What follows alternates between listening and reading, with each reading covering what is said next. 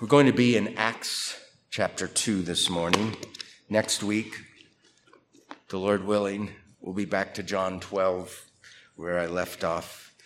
But this morning, the book of Acts, you know, the New Testament has the four Gospels Matthew, Mark, Luke, and John. Then Acts, Luke wrote the Gospel of Luke and the book of Acts. And then the, the epistles and the book of Revelation. In the Gospels, you could look at it this way our Lord is presented as incarnate, living, suffering, dying, rising, and then ascending. In the Acts, he is proclaimed as having done all that. And in the epistles, he is explained. The implications of the sufferings and glory of Christ are explained to the people of God, the local churches. So in Acts, we have the proclamation of Christ having come in accordance with the promises of the Old Testament, having lived, having died, having rose from the dead, having ascended. If you look at Acts chapter 1 first, verse 1, verses 1 and following, listen to these words. A former account I made, O Theophilus. Now, the former account is the book the Gospel of Luke, okay? So the former account I made, O Theophilus, of all that Jesus, notice the words, began both to do and teach. What's the implication? If he began to do and teach, it seems to imply that he's continually doing teaching, doing things and teaching, but he's in heaven. So the doing and teaching continues through a different medium than his human nature. His apostles, primarily. Of all that Jesus began to do and teach until the day in which he was taken up, after he through the, he, through the Holy Spirit, had given commandments to the apostles whom he had chosen. So in one sense, the book of Acts is the Acts of the risen Lord Jesus through the apostles, primarily Peter and Paul, right? If you've read Acts, you know that Jerusalem and Peter kind of take prominence at the beginning, and then the Gentile mission and Paul, and Luke ends up being with him in Acts chapter 16. So it's the, it's the, the acts of the risen Lord Jesus through the apostles upon his ascension. We could say that. In Acts chapter 2, we're told that it's Pentecost, a Jewish festival rooted in the Old Testament, um, where they would thank God for the wonderful annual harvest of, of, of, uh, of their crops,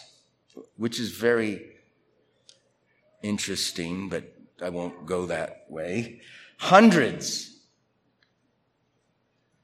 of thou- and thousands of people came to this city during this time. So if Jerusalem was about 100,000 people at that time, and I think that's what scholars say, it could have doubled, tripled, or even more three times a year when they had these annual festivals. So these, this festival, these people that came there would probably be in tents outside the city for a week or so, I forgot how long. Eh, or if they had family members, they might be in their, in their, in their houses. But they congregated at the temple at various times, and they had this massive festivals um, and they were religious people. It's not that they were, you know, pagans in the worst kind of sense. They, they thought they were okay with God.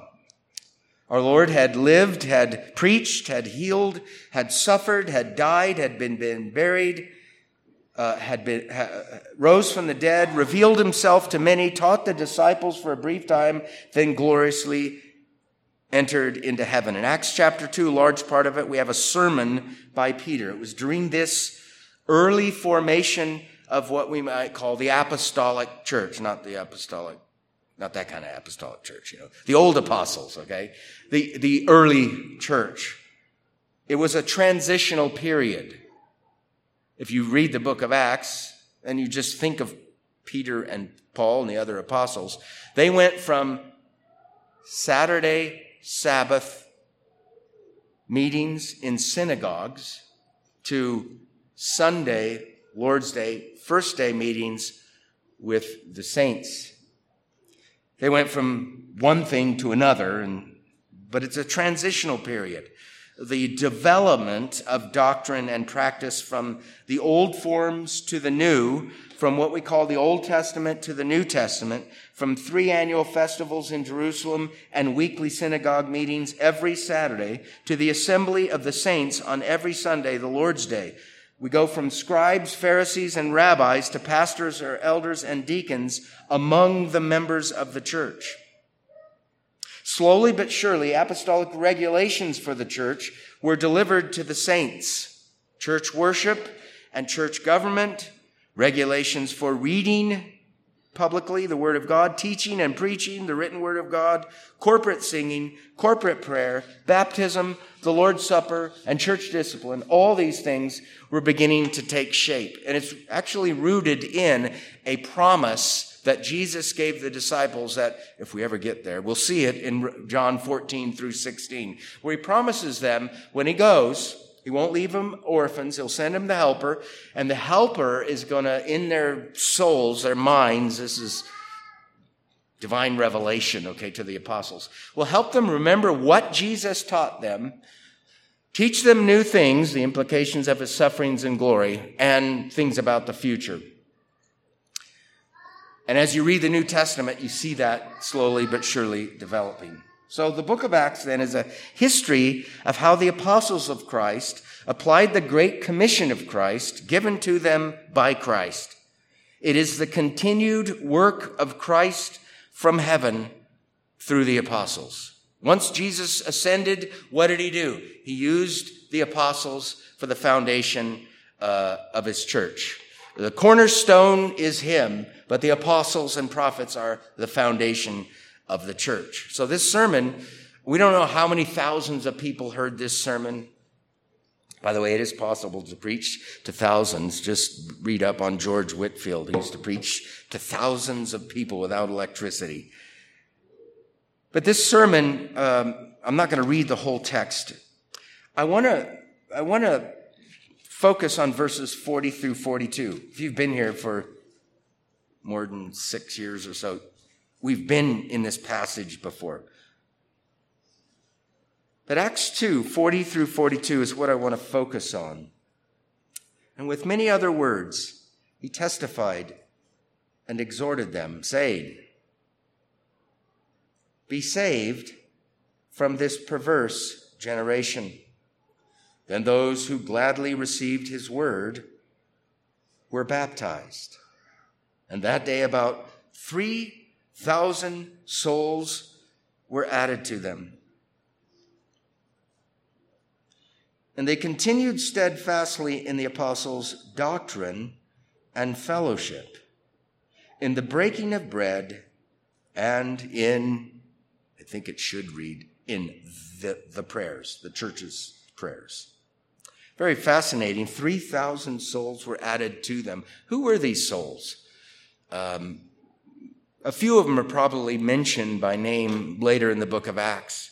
Could they have been people who heard the Lord Jesus when he was on the earth? Yes, they could have been. And I, uh, my hunch is that a lot of them were like this. So when he preaches about our Lord being appointed by heaven, capital H, by God, to be both Lord and Christ, Savior of sinners, it's not an absolute novelty to all the people. Maybe some of them had never heard this before. They surely had some sort of messianic hope based on the Old Testament. Whether or not their hope terminated on the right Messiah or not is another issue. But they had a hope. But now, these people, 3,000 of them, how would you like to have a church salvation and baptism of 3,000 people? I was thinking about that yesterday, going, I don't think I would want that. I don't think I could handle it. We just say, okay, we're going to plant 10 churches with the 3,000 people. How are we going to do that, though? You know, it'd be wonderful or marvelous. You know, sometimes people say, we just want to be a New Testament church. I don't know if I want to be, have 3,000 people saved all at once. It's a lot of pastoral counseling.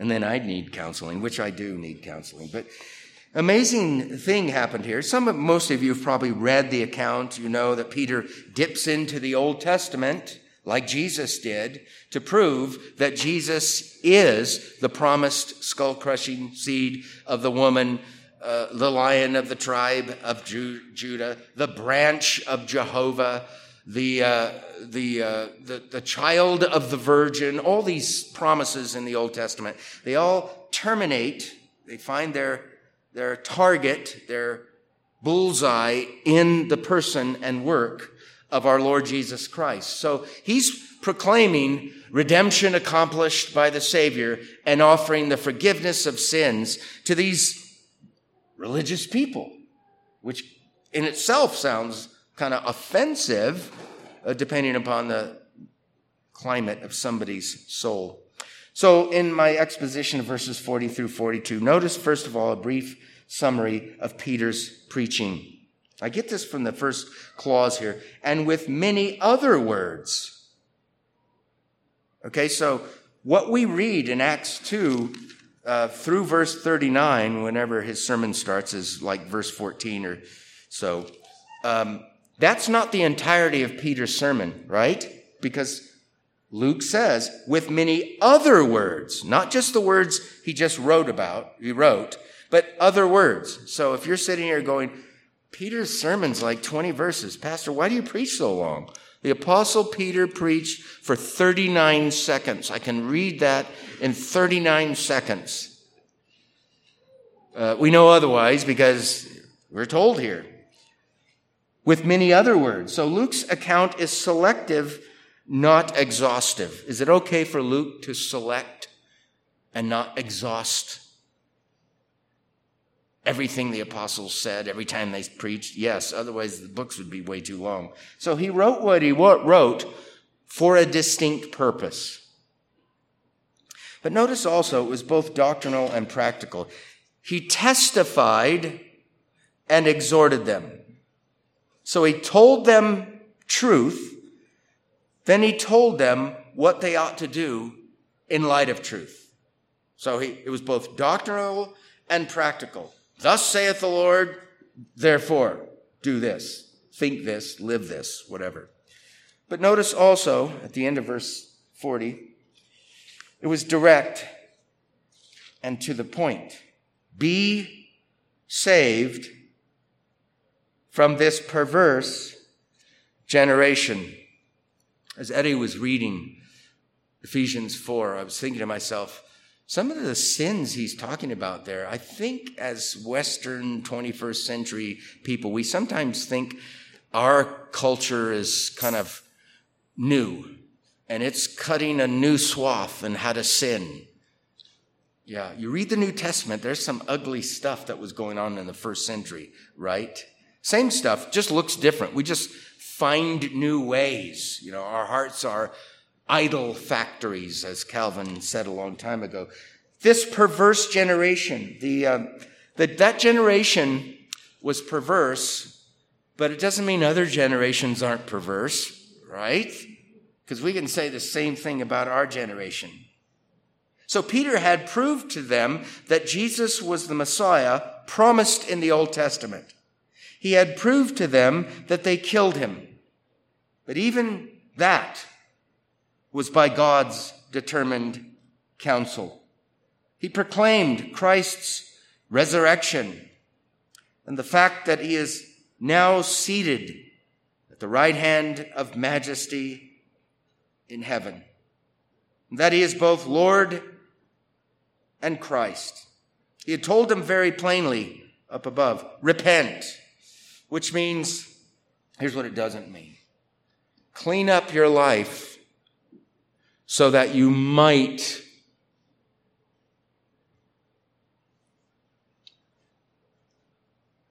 you might be good enough to go to Jesus.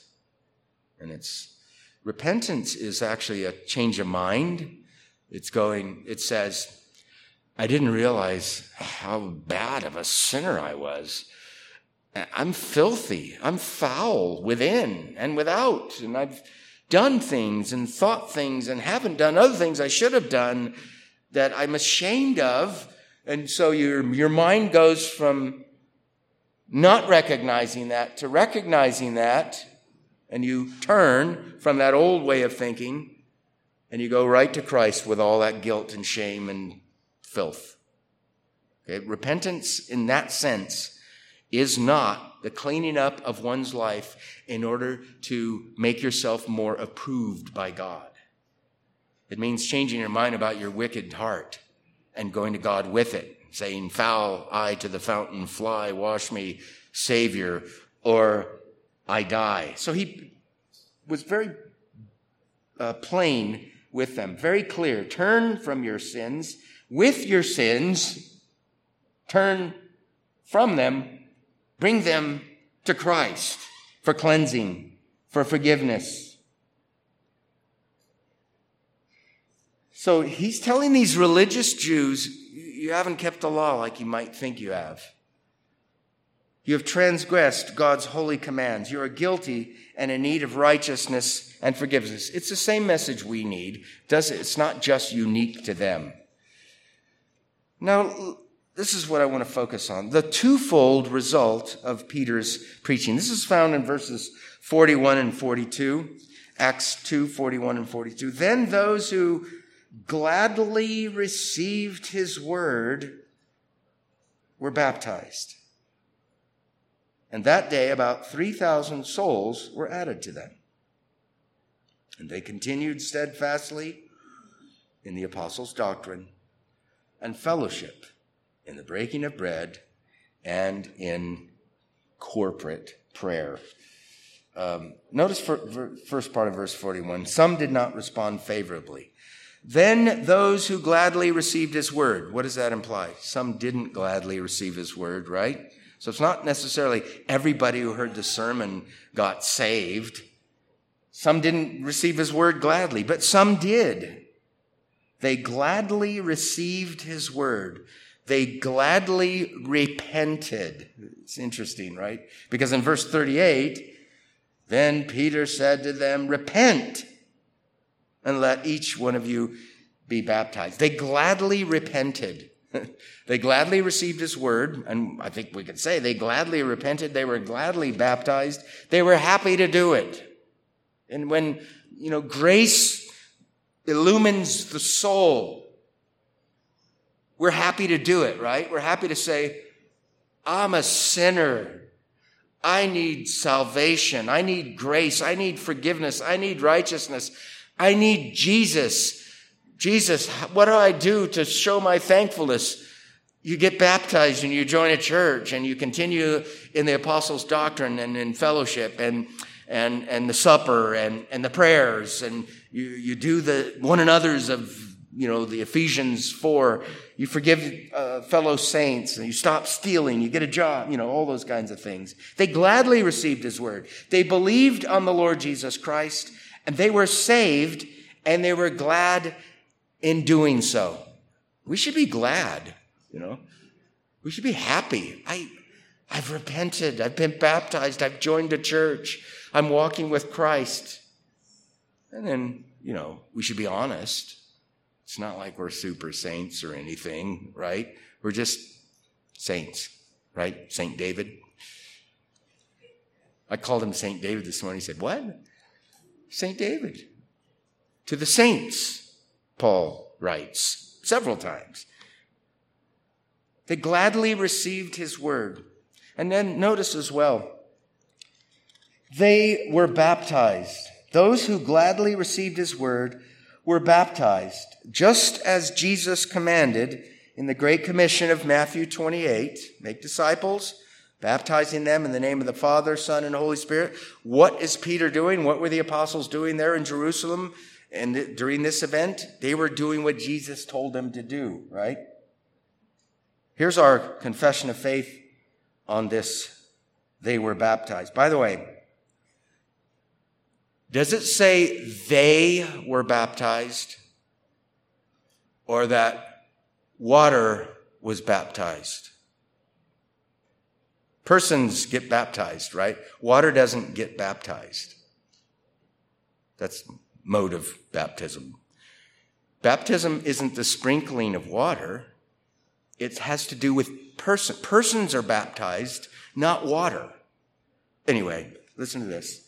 If you don't get that, you can ask me later. Baptism is an ordinance of the New Testament ordained by Jesus Christ to be unto the party baptized a sign of his or her fellowship with him in his death and resurrection, of being engrafted into him, of remission of sins, and of his giving up unto God through Jesus Christ to live and walk in newness of life.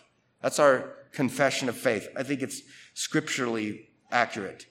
Baptism is a sign, and you've been here long enough to know that signs signify something. What does baptism signify? Uh, union or participation in Christ or the benefits of Christ. It is, whose sign is it? Baptism is whose sign? Well, whoever instituted it, right? It's the sign of Christ. It's Christ's sign. We could say it's God's sign to the party baptized. By the way, the baptizand is the party baptized, but the baptized who witness another baptism can also recall that sign signifying the same thing for them as you're sitting here, hopefully in a few weeks, watching somebody get baptized. So it's a means of grace. It's a sign signifying fellowship with Christ in his death, burial, and resurrection, remission of all sins, cleansing, and new life. It's a visible word. It tells baptized persons that they are God's in Christ. By the way, do you think Peter explained baptism or the apostles explained baptism, what baptism entails for these that were baptized, these 3,000? Or did they just go, whatever you say, I'll do, even if I'm ignorant of it? I'm just, it's implicit faith. It's not based on anything God has said. It's based on just what you said, Peter. I, I kind of tend to think no. Um, you know, sometimes people say, oh, look at that. 3,000 people were baptized right on the spot. Well, actually, it's, you kind of have to read that in there. Were they catechized before they got baptized? I think most likely in subsequent church history, it's very clear. People were catechized before they got baptized so that they understood what was happening. These people are forgiven due to Christ, righteous due to Christ, buried with Christ, raised with Christ, and will be glorified due to Christ. Baptism signifies all that.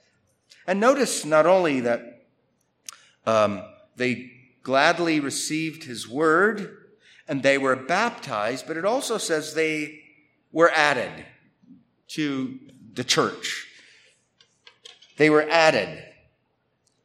When, that means at least this much. This primitive church could be added to.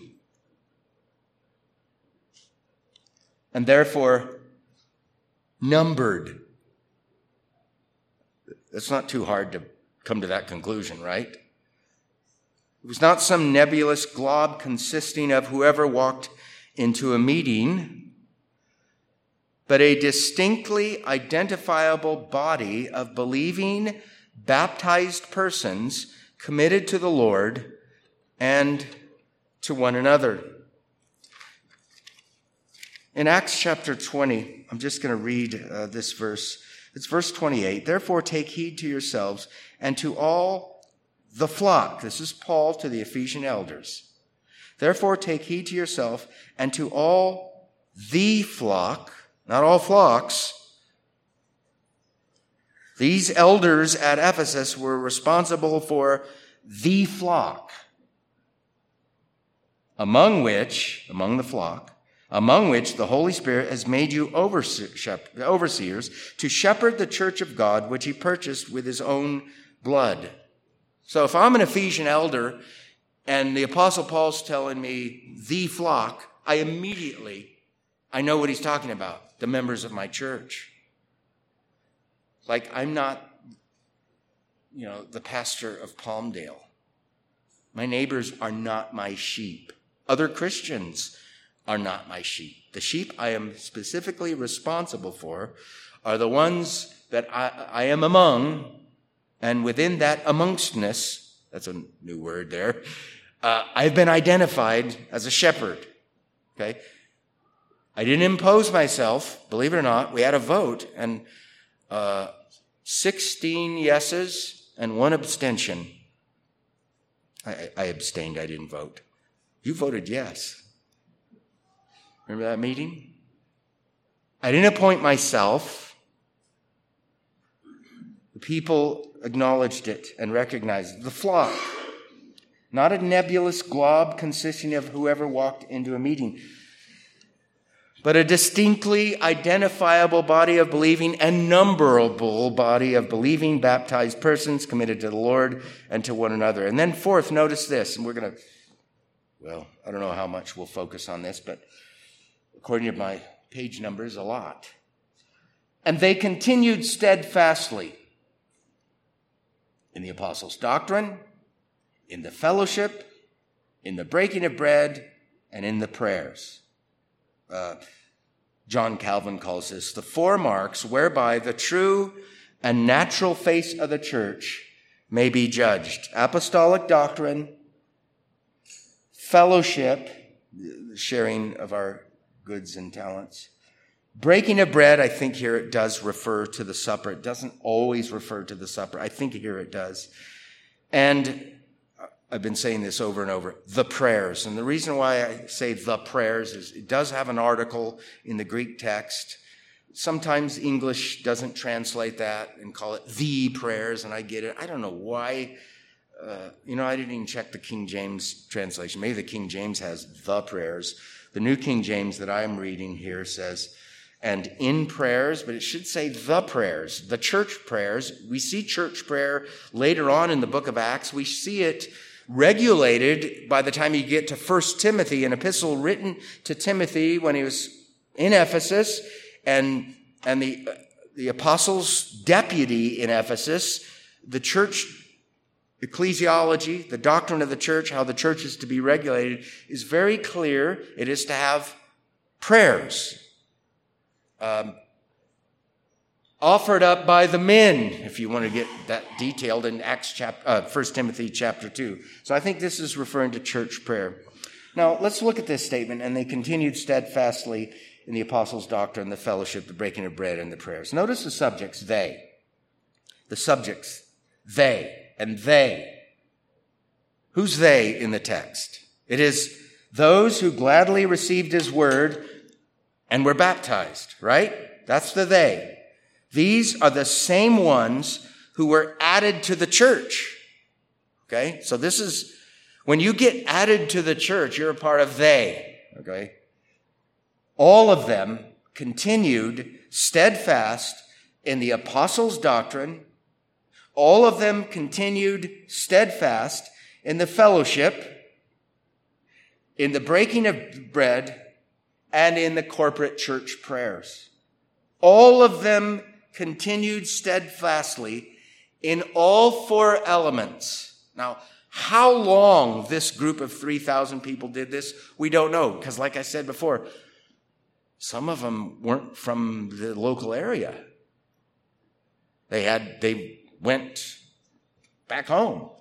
What would have been like, by the way, to, to go back home? Say you're, you know, a 22 year old Jewish kid and you had the means to go and you went to Pentecost and suddenly you believed in Jesus and then you went back home and said, uh, I'll go to the Sabbath school with you every Saturday, but I'm going to meet with the Christians on Sunday as well. And then over time, you didn't even do that.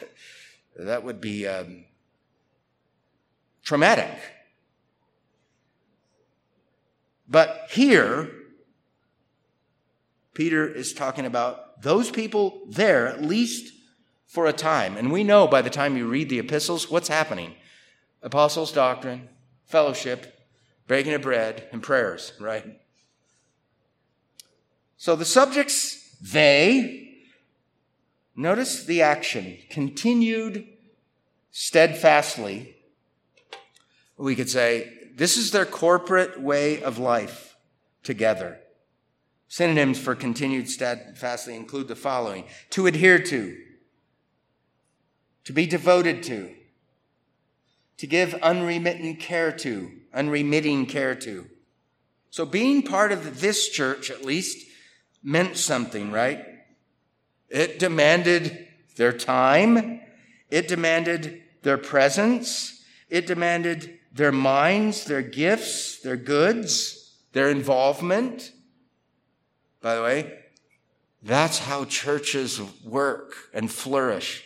Without that, it's, we're crippled. And we're, we're crippled anyway, okay? But we don't need to be doubly crippled. It was a huge redirection of life and priorities. I have a friend uh, that counsels uh, married couples, friends that counsel married couples. And this whole redirection of life and priorities thing came into their counseling room one time with this couple. And the wife says, You know, my husband and I are Christians, but he doesn't go to church throughout the whole college and NFL football season. He's gone for three months. Friday, or thir- Thursday now, Thursday night, he's in his room with all his screens and all his bets going. Friday night, all day Saturday, all day Sunday, and then Monday night after work. I don't see him for th- three months in church. And my friend challenged this guy. I don't know the end of the story, but he challenged him. He says, You mean you, you believe in Jesus and there's been no re- uh, huge redirection of life and priorities? Something's wrong here. When you are saved from this perverse generation, guess what changes? Everything, right? Life is now revolved around the Lord, not the other way around. Recall the fact, I brought this up before, that many of these people did not reside in Jerusalem. They ended up at some point going back to their hometowns at some later point in time. Some of them maybe didn't, couldn't go back. They were told by their family because they could have been staying in tents outside with their, you know, parents. And maybe dad said, You're not coming home. Get your own place. But some of them did go back, obviously. What did they do? You know, what if, you know, we're that 22 year old guy or girl and we went back with others to our little hometown, wherever it was, and they're real, and we were real Christians. Guess what they did? They continued steadfastly in the apostles' doctrine, in, in, what's the next one? Thank you, the fellowship and the breaking of bread and, and the prayers. How do we know that? We know that in part because letters, epistles, at least three of them, probably four of them. I had to count my fingers. One, two. Uh, were written to Jews not in Jerusalem later on during the the first century, right? First Peter, Second Peter, Hebrews, written by the Apostle Paul, and probably James, were written to congregations that had a lot of Jewish people in them. Uh, Romans did as well.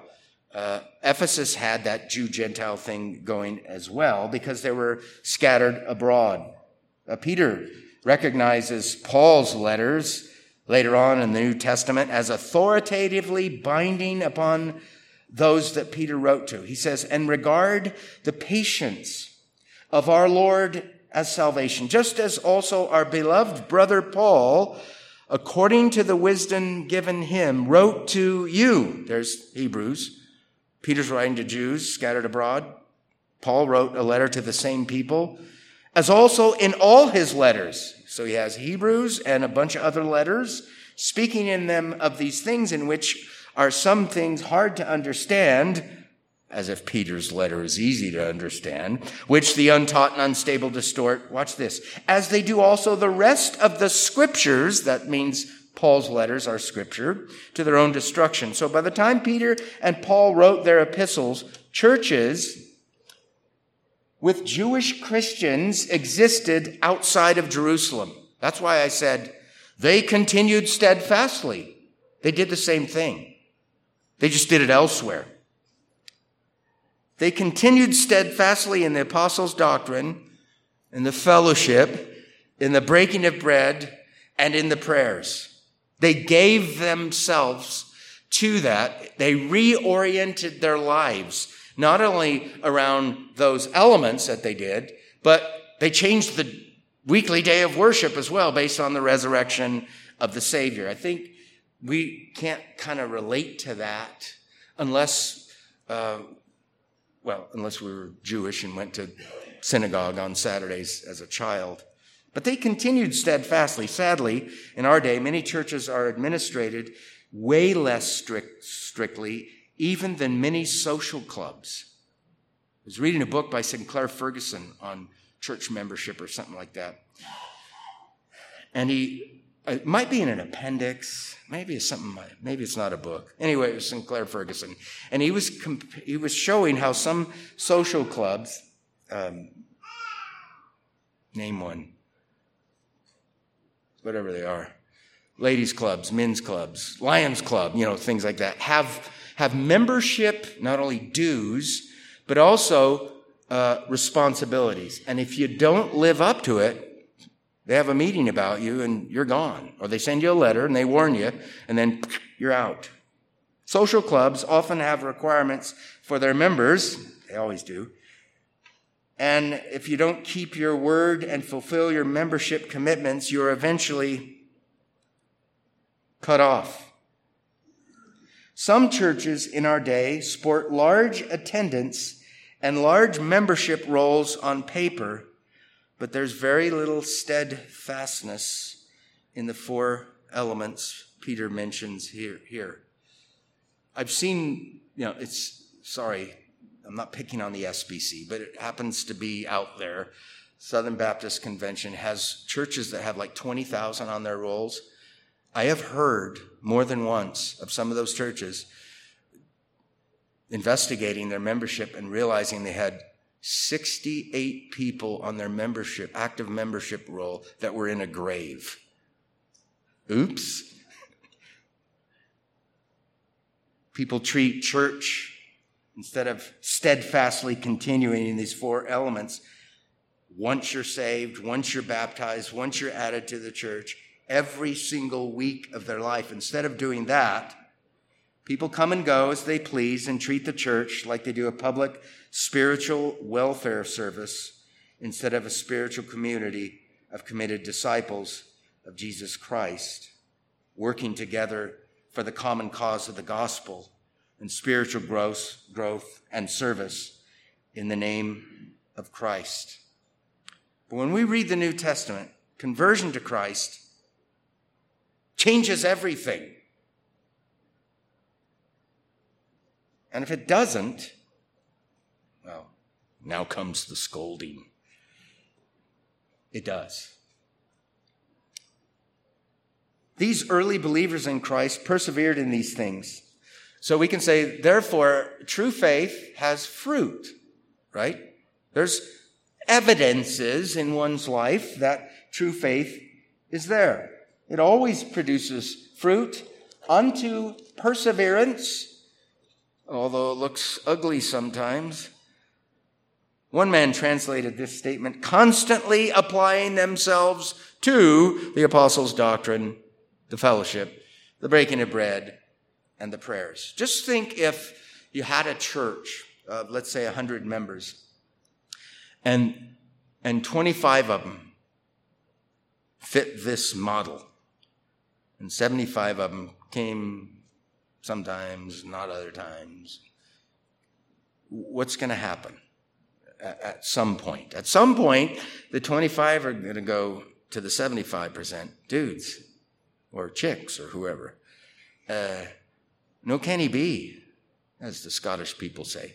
You can't do this. This is not, we're not building, we're building a church within a church because 25% of our 100% are doing these things like they committed to when they came into the church, right? We have a constitution and a confession, and we said we do certain things. But if 25%, by the way, I'm not talking about our church, but if the shoe fits, you know, wear it. Um, there's the scold. If we have 25% doing and being what they ought to be, and 75 not, uh, we won't grow uh, proportionately. And at some point, oh, I can talk about our church. At some point, we're going to say, our, at least in our hearts, why don't you bring some food? You know, to the 75 people that are eating our food every week. By the way, if you don't bring food and you can't and because of various circumstances, I get it. I'm not trying to, I'm not talking about you. I don't even know if I'm talking about anybody. I'm talking about that church with 100 members, which we're not, and the 75 and 25. That's who I'm talking about. Down the street or wherever they might be constantly applying themselves to instruction from appointed church leaders, the apostles' doctrine, fellowship, tithes and offerings, sharing your goods, your food, your time, your gifts, your graces with the saints, the breaking of bread, the supper. I think they took it weekly. You want an argument for that? The Lord's Day is a weekly occurrence. I think the Lord's Supper is the same thing. And the first century, I think, first century document called the Didache, the teaching of the twelve. You can probably get it online. It's not very long, but one, there's an article in there. Is it chapter 14 or paragraph 14 or whatever? And it could have been written as early as 50 AD. Because I want to take the 50 AD uh, dating. Some people date it around 100 AD, but it says this on the Lord's own day, gather together and break bread. That's not all it said, just break bread, but it did say break bread. And you read it in context, you're going, okay, that's the Lord's Supper. Whoever wrote this used the same Greek word used twice in the New Testament for the Lord's day and the Lord's Supper. They seem to uh, go together uniquely appointed by the Lord is the day of worship and the supper during worship. And they seem to take it uh, weekly. They constantly were applying themselves to that. I, I, think I've said this before, but if you read ancient church history, uh, there's enough evidence to say that in the first century, at least in the second century, the normal church services were like two or three hours. I think it's three hours.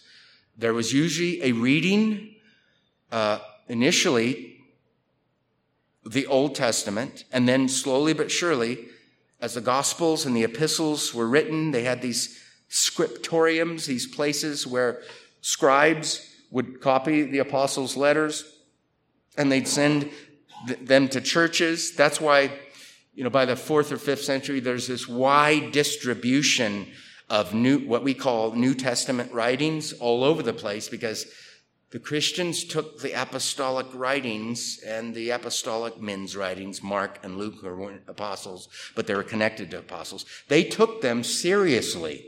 And so these things were uh, spreading abroad and people were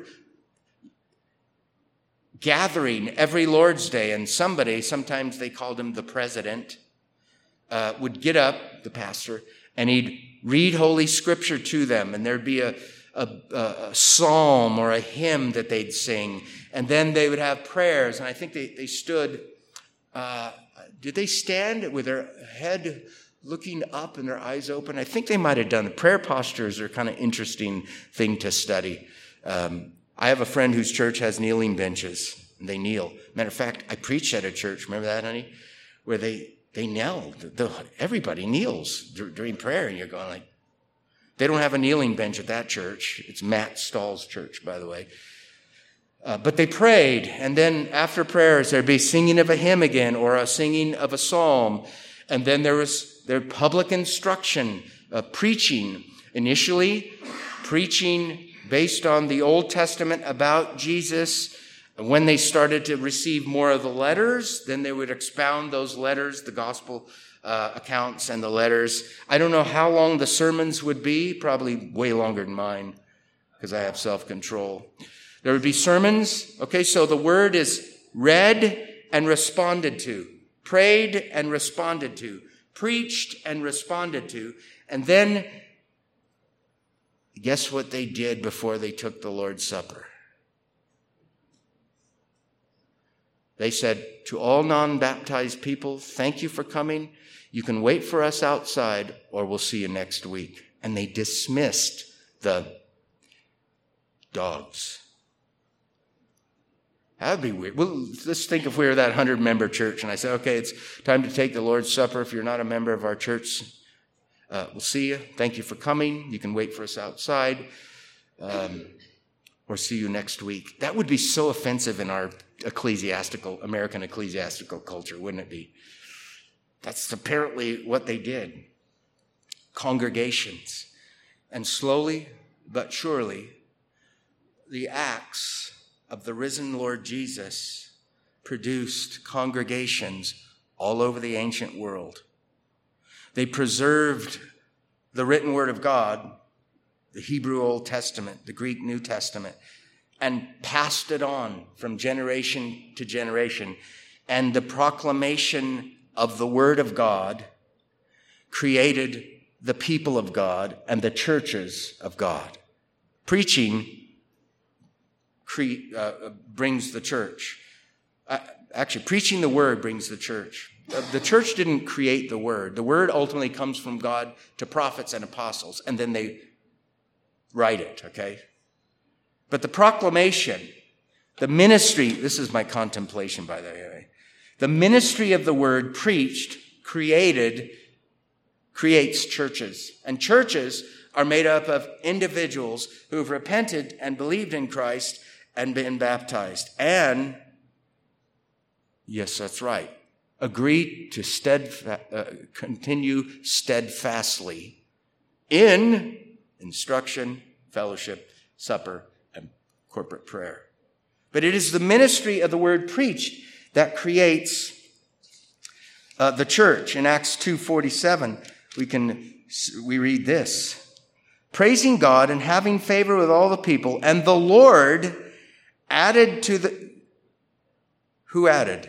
And the Lord, and the apostles, no, and the Lord, who's the Lord there? I think it's the Lord Jesus. This is why I'm saying this is the continued, what he began to do and teach, we find that in the Gospels.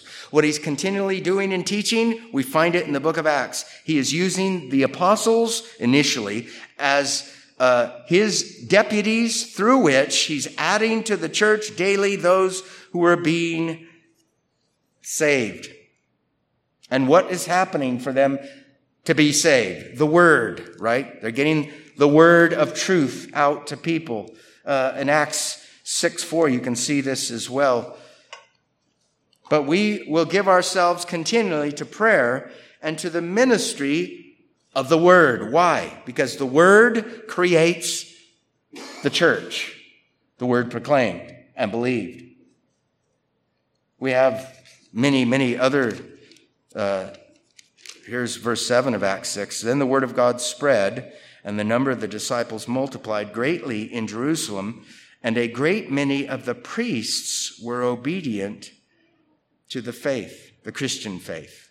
Very interesting. Acts chapter 8, verse 4, spread of the word, spread of the church again by virtue of the preaching of the word. Therefore, those who were scattered went everywhere preaching the word. Acts 8, 12. But when they believed Philip as he preached the things concerning the kingdom of God and the name of Jesus, both men and women were baptized. I could keep going. I have several other texts. But the point is this.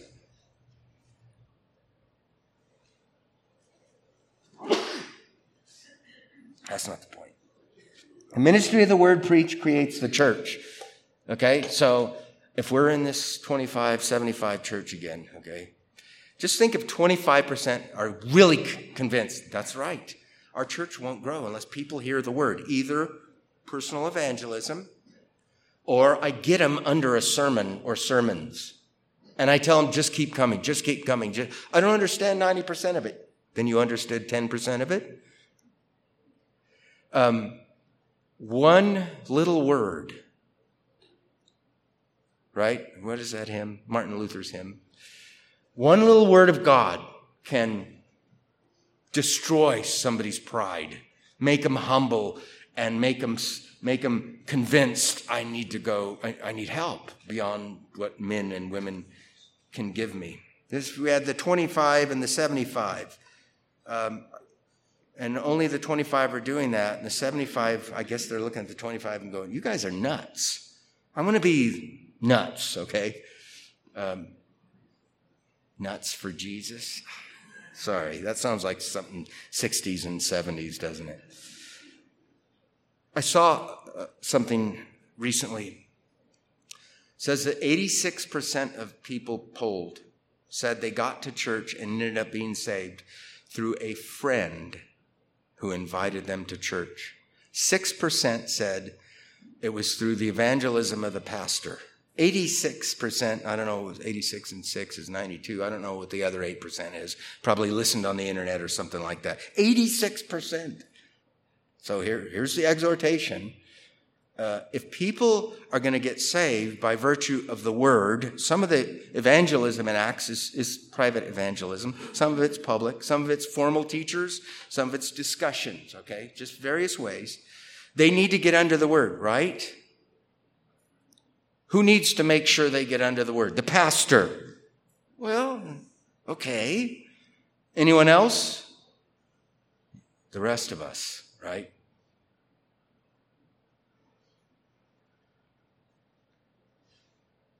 Peter wanted people saved, so he got the word out. Others did as well in the book of Acts. Here's my second and final contemplation. The first was the ministry of the word preached creates the church. Um, believe in the Lord Jesus Christ and you will be saved. That's my second contemplation. And after you believe, get baptized and added to, to the church. If you have believed and been baptized and are not added to a church, get added.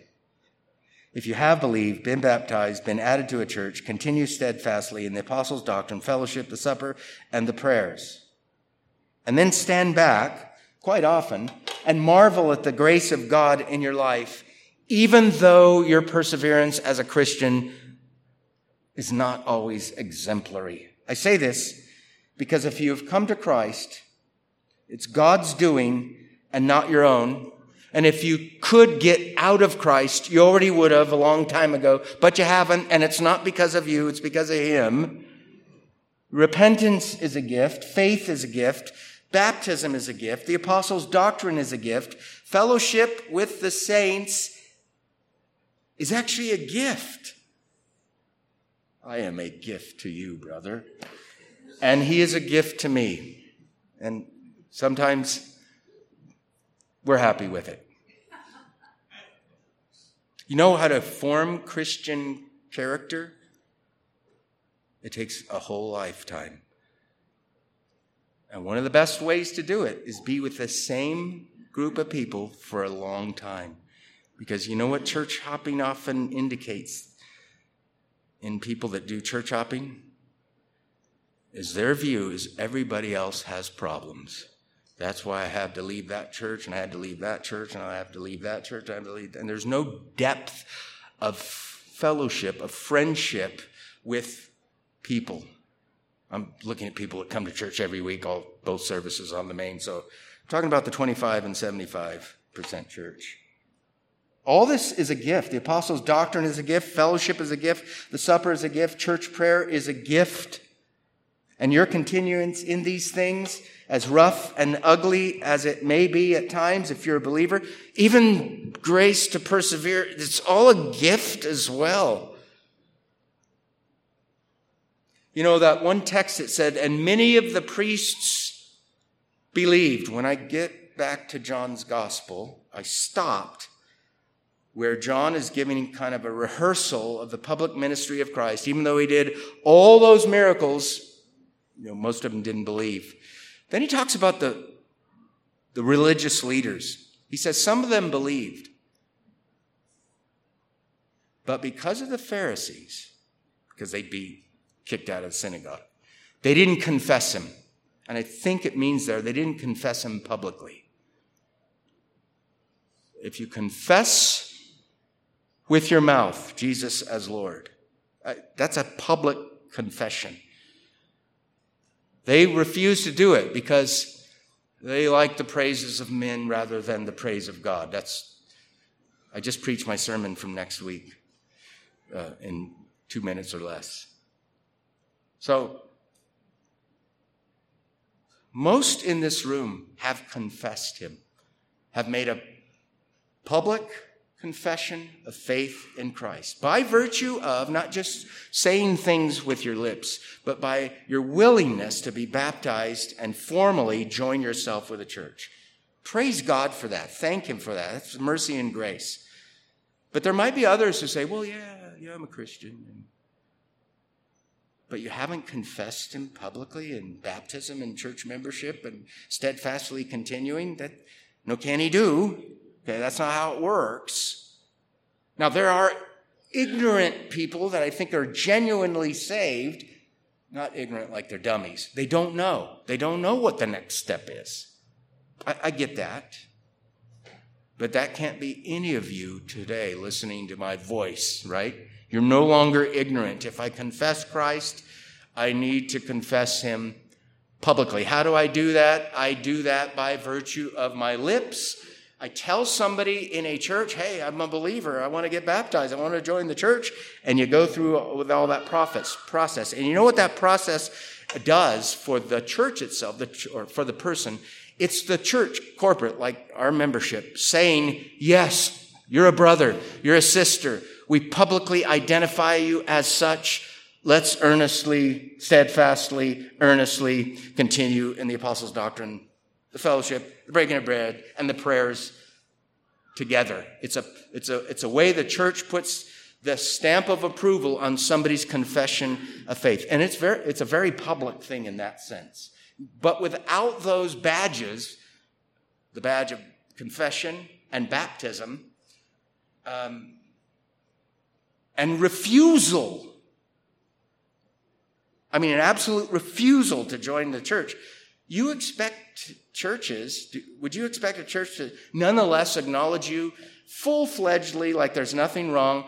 Uh, some churches at some point say, you can't take the Lord's Supper with us unless, unless you join our church or find another church. Is there anything wrong with that? I, I find nothing at all wrong with that. Matter of fact, I think it's a, a it's a good thing. So if you haven't publicly confessed the Lord Jesus and followed through with that confession, I urge you to do so. And if you have, thank the Lord. Let's pray. Thank you, Lord, for your word and these considerations. We ask your blessings upon it. We are sinners. We're all messed up, in need of repair. And the only way, ultimately, to get the repair that we need, to get everything we really need, is to find it in Jesus and Jesus alone. God become man for us and for our salvation did not sin one iota, and suffered, not because he sinned, but because we sinned. He provided a perfect righteousness for sinners like us. Forgiveness and cleansing is based on the fact that he took the justice of God for others. Please save those in our midst that might not be saved. And thank you for saving the rest of us. Bless your word, we ask in Jesus' name. Amen.